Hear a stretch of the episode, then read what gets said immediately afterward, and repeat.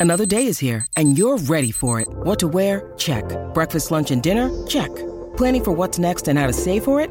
That's where Bank of America can help. For your financial to-dos, Bank of America has experts ready to help get you closer to your goals. Get started at one of our local financial centers or 24-7 in our mobile banking app. Find a location near you at bankofamerica.com slash talk to us. What would you like the power to do? Mobile banking requires downloading the app and is only available for select devices. Message and data rates may apply. Bank of America and a member FDIC. My name is Carmen Johnston, and welcome to The Better Buy.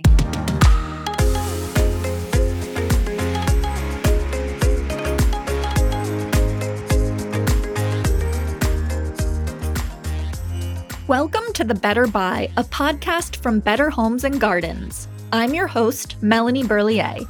Each week, we talk to experts about the highs and lows of home ownership and share stories, advice, and practical tips you can actually put to work in your own space. In this episode, I'm speaking with Carmen Johnston, an expert gardener and landscaper.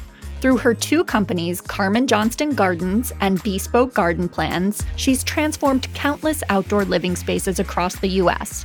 Carmen has been featured in Southern Living and Country Living magazines and appears on HGTV's Smart Home as the outdoor living design expert.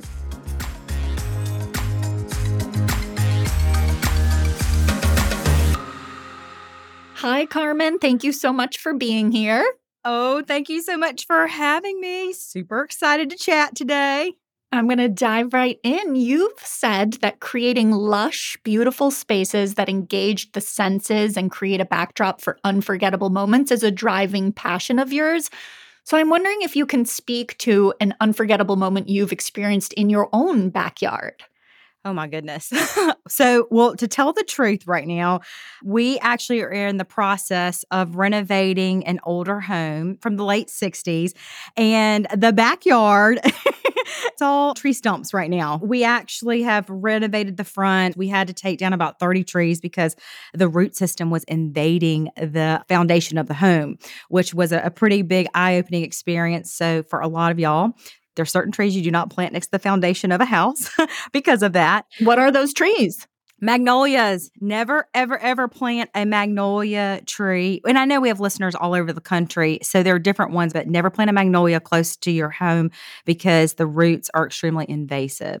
And did you choose the property for its landscaping potential? How do you identify a property that has landscaping potential? Okay, so personally, we chose this home because it actually was the neighborhood that my husband's grandmother developed.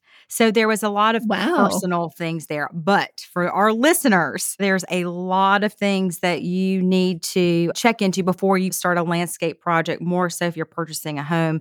Number one, check the drainage check where does the water flow where is the water moving how's the water basically circulating around the house? What i mean by that is like our home we had water running underneath our house. When you get an inspection before you buy a home make sure you check out all the drainage. Was it flooding the house or just running underneath it? Running underneath it like seeping through the foundation because the house wasn't properly waterproofed Wow. Mm-hmm. Interesting. Yep. yep. We had a similar problem. It's funny you're speaking to this because I didn't know it was a thing, honestly. And I'm my second year of living in my first home that I own. And we had this pool of water that would collect at the bottom of a hill on our property. And my husband would sit out on the deck staring while it rained at the direction of the water flowing and he figured out where it was coming from and eventually planted this five inch, I don't even know what it's called, some kind of metal barrier along the driveway that stopped it entirely from happening and it transformed the property. That is such a great point, Melanie. Anytime you're about to buy a home, always go over there when it's raining. Make sure you go over there and you watch, especially during a heavy rain, because the yard's going to tell on itself. I love that. Can you tell me how you first fell in love with gardening and landscaping? Yeah, so I grew up in a town outside of Atlanta. So I'm fortunate in the South, we get to garden, I mean, pretty much year round. But my dad is Austrian.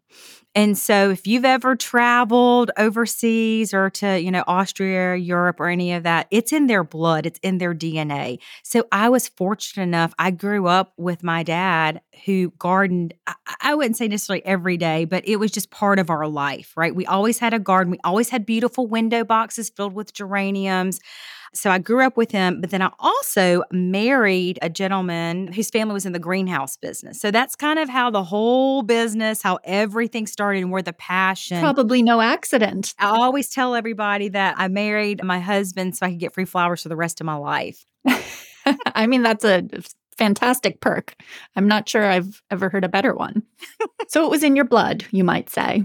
A hundred percent. It's just something I truly love to do and it's so much fun to help other people create beautiful spaces, whether it's through our bespoke garden plans or whether it's through our clients that we service through our other business, through Nectar and Company.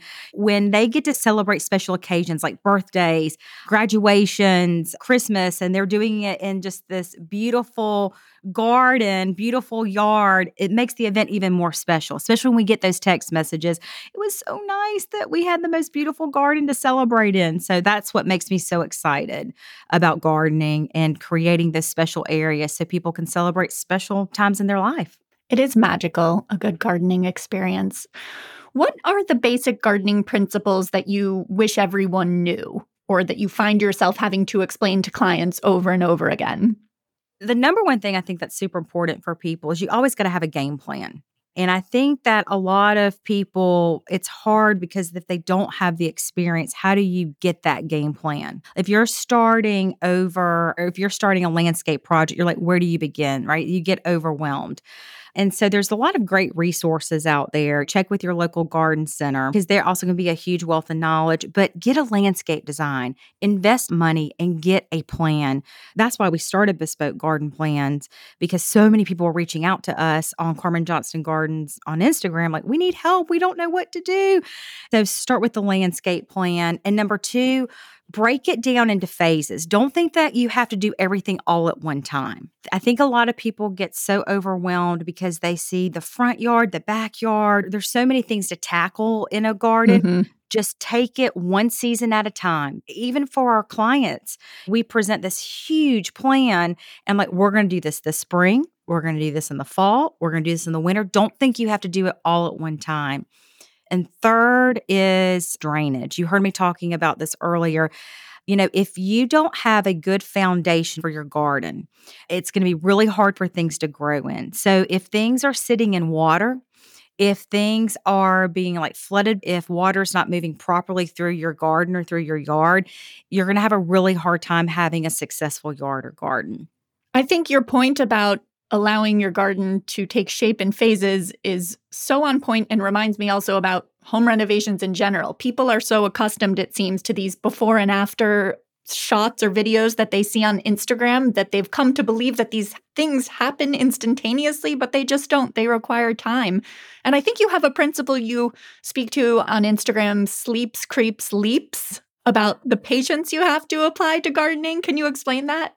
So, for those of y'all who do not follow me on Instagram, there's something that I tell all of my clients, and you hear me say this a lot. Anytime you plant anything, anything, especially a garden, the first year it sleeps, the second year it creeps, and the third year it leaps, meaning you have to have patience in the garden, right? It's not something that is instant. And also, too, I think it's so important people know let the garden talk to you. A garden is collected just like a home is collected inside. I think if you do it all at one time, it looks like it's forced. And I want it to look like Mother Nature had a hand in it. And so, yes, we're helping Mother Nature, but we want Mother Nature to help us too. So be patient, be patient. Just realize it's not something that's all going to happen at once. It takes time. It takes time. As all good things do, one might say. What are the tools that every aspiring gardener should own? Okay, I don't want everyone to be like super overwhelmed. So I'm going to tell on myself. So we don't mow our own lawn. We have a gentleman that helps us mow our lawn. So how can you like take those things that make it easier? You know, we have a blower. I think you need to have a really good pair of clippers, hand pruners, need to have a wheelbarrow. You need to have tarps. Tarps are like my go to. Tarps allow you to throw debris on them, they allow you to drag things around the yard very easily. And you need to have really good watering tools like watering wands and hoses.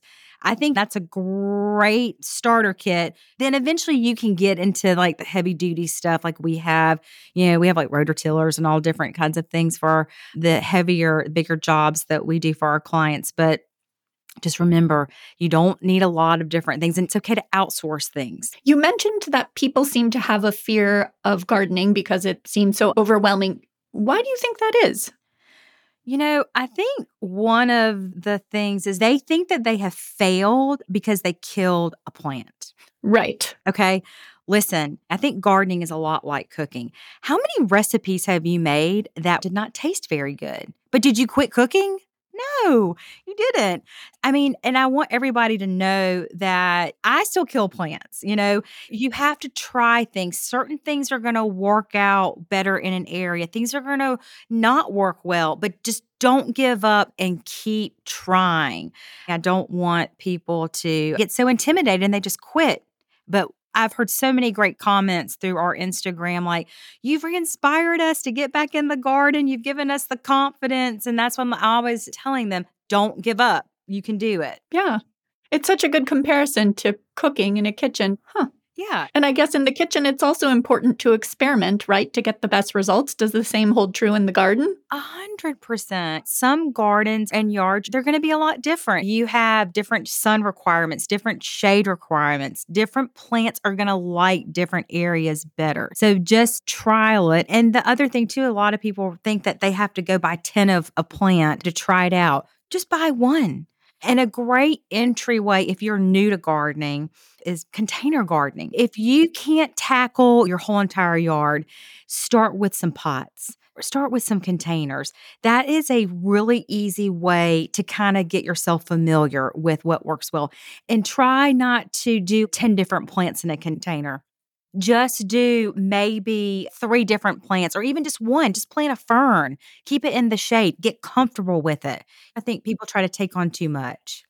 And a container can mean anything from a windowsill box to a pot, or even I've seen people start seeds indoors with egg cartons. I've tried that myself with my daughter. It can really mean a variety of things.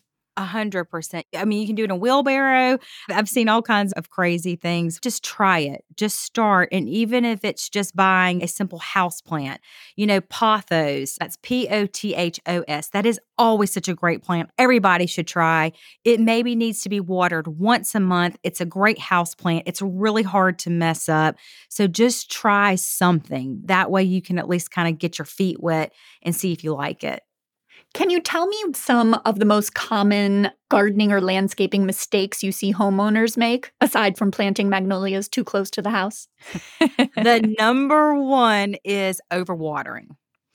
A lot of people struggle with watering. And this is the thing, it's a really hard thing to teach. It's an art form, it's not a science. I think a lot of people think, well, if I watered it on Monday, Wednesday, and Friday, it's going to succeed. We in Georgia just had five inches of rain this past week. Then you wouldn't water it. Imagine if you jumped in a pool and you did not come up for air. What would happen? You would die.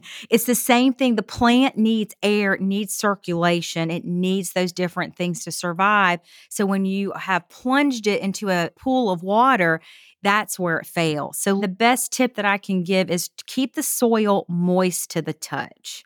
And then to let it dry out maybe for a day, not five days, not 10 days, not three days. But that's hard, I think, for people to learn how to water. But once you can learn that, then I think you're golden in the garden. Right. It's a good point. I think people do look for that formula or set schedule of when to water, but really you need to take cues from the environment and actually check the soil and make sure it's moist and not sopping.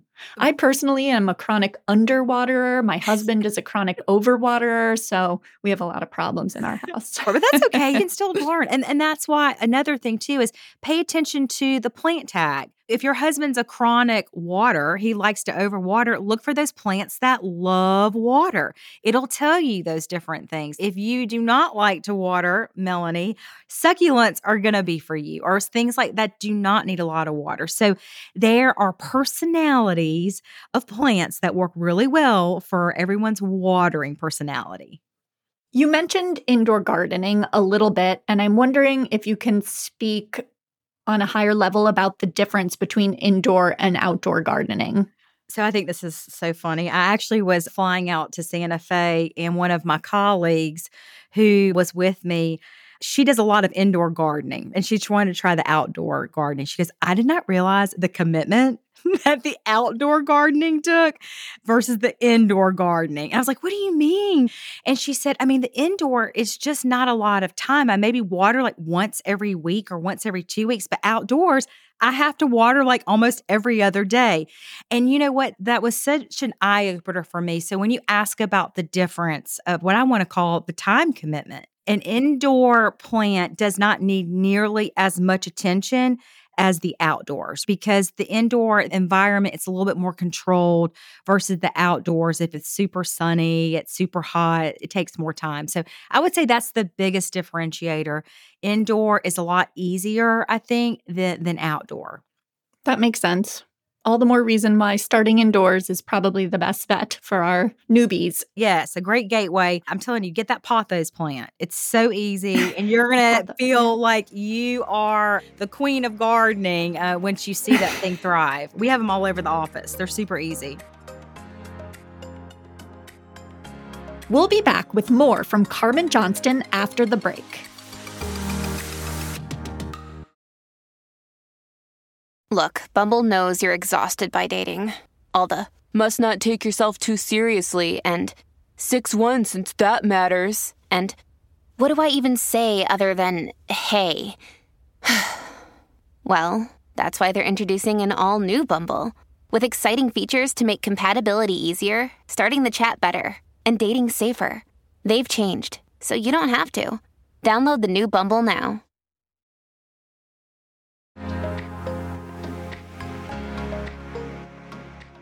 Welcome back to The Better Buy, a podcast from Better Homes and Gardens. I'm your host, Melanie Berliet, and today I'm speaking with Carmen Johnston. Can you tell us briefly about hardiness zones and why it's so important to know what zone you live in if you are going to tackle that outdoor gardening? Yes. So the USDA has a zone map and they update this every few years, but your zip code and where you live determines what you can and cannot plant. So, for example, we live in zone eight, so we're very fortunate. There's a lot of things that we can plant. But if you live in zone four, there are certain things that you cannot plant that we can plant, and vice versa. So it's so important when you are purchasing a plant to look on the plant tag. And if you don't see a plant tag, go find somebody at the garden center. But the plant tag tells you so much information and it will tell you the zone that this plant works well in. So, another thing too is you can always Google it and just know that there are so many incredible plants for every single zone. You just need to find the ones that work well for you. Know your zone. Very important. Have you ever gotten a ridiculous landscaping request from a client or just totally disagreed with a client about their vision for their exterior? So, I think I have a certain aesthetic, and I think I talked about a little bit earlier where I don't feel like a garden should be forced, right? And I'm so fortunate. So many of my clients trust me. They trust the process, they trust where we're going. But there's sometimes that, and it doesn't happen very often, but they just want certain things in their garden. I'm like, this is not going to work. But they try it and it dies. We do get some outlandish requests, but not a ton. It's mainly our clients wanting to try plants that we know do not work. In the vein of speaking about gardens that feel more natural, I'm wondering if you have any thoughts about the trend towards clover lawns and alternatives to grass in general. So, I'm a huge proponent of that. It's the most beautiful, beautiful thing. But you know, clover delivers nitrogen back into the ground. So that's the purpose of why a lot of people are planting clover. My dad literally has his whole yard in Atlanta is solid clovers because there's so many benefits that comes from. So yes. And the upkeep is easier, right? Easier than grass? A lot easier. There's no chemicals. It's just so much safer for our environment. And I love seeing a lot of these natural landscapes. They're coming more to life because it's so much better for our planet, so much better for our earth. I am with you. That's the approach I'm taking. I figure if it's green and natural, why not have it? I think some people remain stuck in the grass yard mindset. And I'm not even sure why. It must have been a fad people have just sort of adopted and maybe not stop to question, but as you noted, clover is great for the environment, easier to sustain, and it's beautiful. You just have to let go of your grass fixation. Right. Um, I think it was just kind of maybe ingrained in us that that was part of like suburbia America, right? So I think the more and more people are introduced to it and they start seeing that less manicured look, it's going to become more in style. I hope the trend takes hold in a much bigger way. Carmen, is there a simple, cost effective way to transform an exterior, or is it going to cost a lot of money and time no matter what?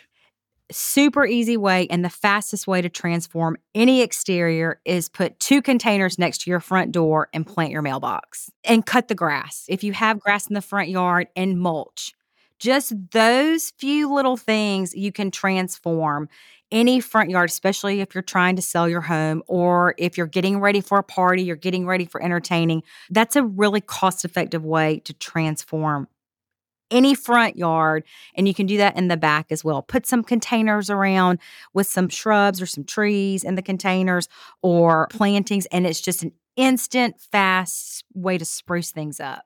It's a great point to zero in on the focal points and make a big difference that way curb appeal. Where's the eye going to land? The eye is always going to land at the front door and by the mailbox.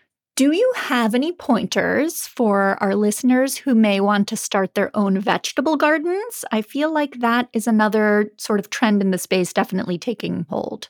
Okay, so the easiest way to start a vegetable garden is tomatoes. So, anyone who wants a vegetable garden and you do not want to dig in the ground or you don't want to have to build any raised beds, go buy a container 24 inches in diameter, 24 inches and up. You can plant one tomato in there, get a tomato cage, and it's the easiest way to start a vegetable garden. I mean, you could have a vegetable garden in less than two hours. I actually, I'm surprised that a tomato is the answer. In my mind, I'm a, you know, a vegetable garden novice. I thought tomatoes were difficult to keep alive. No? They're not super hard to keep alive. Also, it's super important that you know that the tomato plant that you buy at the local garden center is a foot tall. Make sure you plant six inches of it below the dirt level. That really helps the tomato take off and expand. But squash is super easy to grow. Radishes are the easiest thing to grow, especially by seed. That just takes cooler temps. But I would think that you could plant three tomato plants and you're set for the season. And then I think chickens are super easy too. I think a lot of people get so overwhelmed with it, but they make great chicken houses now that you can buy at the local hardware store and just have two chickens to start out with. And it's so much fun for your family. And then I think, especially for children, when they see where do the eggs actually come from. And it's always such a fun gift to share with our friends and family. We love to give out cartons of eggs for gifts. And the whole reason why I love to garden is to be able to share with my friends. Yeah, that's so true. Is there a plant you most identify with? Oh, wow. That, hmm, a plant that I most identify with. Uh, or most resemble? You know, Melanie, I'll be honest with you, I've never been asked that question before. it's a weird one. I know. That's okay. That's okay. The plant that, oh, oh, oh, I can't. Okay. Rosemary. Oh, rosemary. Let me tell you why. And not because of the looks, but because I love the meaning of rosemary. Rosemary grows where strong women live. ooh. A lady that I used to um, babysit for in college taught me that she said, anywhere that you ever live, you always need to have rosemary planted because it gives you strength, and that's that's the meaning behind it. That's a wonderful answer. I like to think that I'm pretty tough and I'm strong at times, so I would say rosemary. Perfect.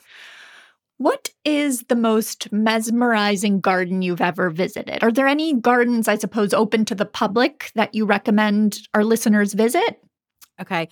I'm going to do one stateside and then I'm going to do one internationally. Perfect. So, Longwood Gardens out in Pennsylvania. Have you ever been, Melanie, before? I have not. Oh my goodness. It was built by the DuPont family and it's endowed by the DuPont family. But Longwood Gardens has the most beautiful conservatory. They change it out regularly, especially for the holidays. It is absolutely stunning. They have the most beautiful water gardens, they have the most beautiful greenhouses. It's just stunning. And if you're up around that area, one of my favorite garden centers by there is Terrain. Hmm. Terrain at Styer. So that is definitely worth a trip. It's just an incredible garden. Okay, internationally. So I have been super lucky. Of course, so what do we do when we travel? When we plan our trips, where do you think we go? We go and see gardens around the world. I love that. So I would say this is going to be the King's Palace in Bangkok. I literally told my husband, I was like, I don't think I have ever seen anything more beautiful in my life. Wow. Not only are the plantings stunning, but the beautiful water gardens and the mosaics.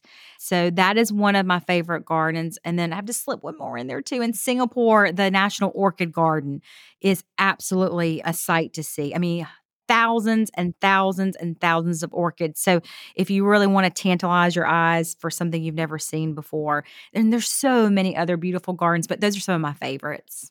I must admit, I've never planned a trip around a garden, and yet two that stand out to me are Have you ever been to the, I believe it's pronounced Bonaventure Cemetery in Savannah? I have not. Maybe it's not technically a, I don't know what constitutes garden technically, but the trees are just fantastic. And it's this very natural landscape. And my husband and I rented bicycles and just biked around this cemetery for hours. It was fantastic. And then I of course, have to mention that if you ever find yourself in Iowa, there's, of course, Better Homes and Gardens test garden that has been around for 25 years now. And it's been run by the same woman since the day it opened. And it's really fantastic. So you'll have to come by. Wait, so can the public come see that at any time? Or how does that I work? I believe certain days of the week it's open to the public, not every day. And in Iowa, it's cold in the winter, but there are several months where it is open. So trip. We need to come visit. Yeah. I did not know that. And I think what makes that more special is that that one woman has orchestrated that garden the entire time. That's so special. She is fantastic. Yes, definitely. I'd love to wrap up with a quick round of word association if you're up for it. Basically, I just feed you a word and you reply with whatever comes to mind immediately. Okay, okay. Okay? Bloom. Struck. Uh, just because I was looking up bloomstruck hydrangeas this morning as we're working on a hydrangea guide. So I don't know if you're familiar with bloomstruck hydrangeas, but they're absolutely stunning. Wow. Success. Mm, what is success? So, what does success mean? I'm going to relate it into the garden. So, success to me in the garden is walking out and just feeling that joy and that happiness of what the garden gives back to you. And you'll know what I mean if you've had that, if you have a garden. You know, it's something that I do every single morning as I like I walk out onto the front porch of the farm. And even if it's just for two minutes and I just stand there on the front porch and I look out and I'm like, mm, this feels so good. This is success. I love that. Water. Water. Watering plants right now. That's such a hot topic. Everyone's asking about how do we keep our plants alive during the summertime.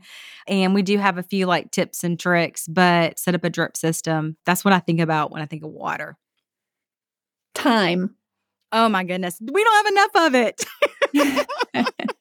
I wish we had more of it, but we are actually trying to be more aware of how we're spending our time, especially in our mm. business right now. And so, business wise, but you know, I guess take time to smell the roses also too. I think it's hard for us when you are a business owner. And I'm sure you understand what I mean, Melanie, is trying to mm-hmm. take time to spend with your friends and your family because you get so consumed mm-hmm. by everything. But just try to take time for ourselves too, which is hard. And finally, storms.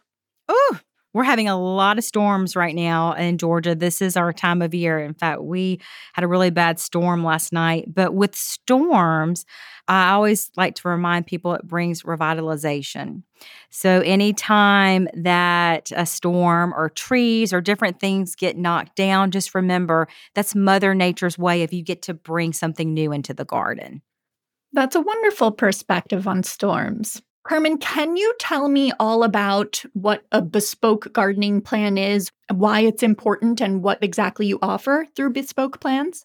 So, bespoke garden plans came out of Instagram, and we were getting so many questions about people wanting a custom landscape plan for their garden. And that's exactly what it is. We do them all over the United States.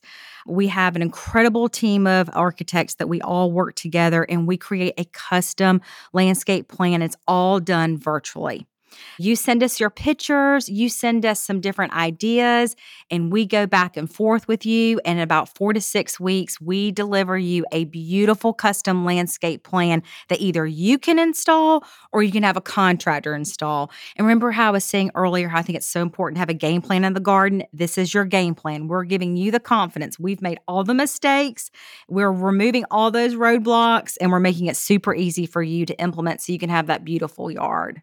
That makes sense. The more you plan in advance, the more likely your garden is to thrive. A hundred percent. And it gives you the confidence. We were speaking earlier about how so many people really do have this mental block that they can't garden for some reason, but it is a practice that's within reach, especially if you have a good plan. It is. It's a roadmap. It's a roadmap that tells you what to do and what to plant, where to plant, how many to plant and it's all of the right things. It's all of the right plants. So you don't make any mistakes. It's a very cost savings measure. Remember, you were talking about cost? Mm-hmm. Yes, it is an upfront cost, but trust me, I've heard this from so many times. And we actually had an email this morning.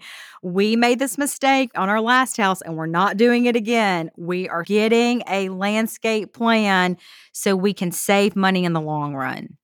Right. You wouldn't build a house without good plans. So you're exactly right. You should approach your exterior with the same degree of care, I would think. Yes. Wonderful. Well, that's very mm-hmm. exciting. Thank you so much for being here today. Well, thank you. This was so much fun. And, you know, we love Better Homes and Gardens. It's always so much fun to get that in the mailbox and to look through it and to see all the fun incredible ideas. Thank you. Thank you very much.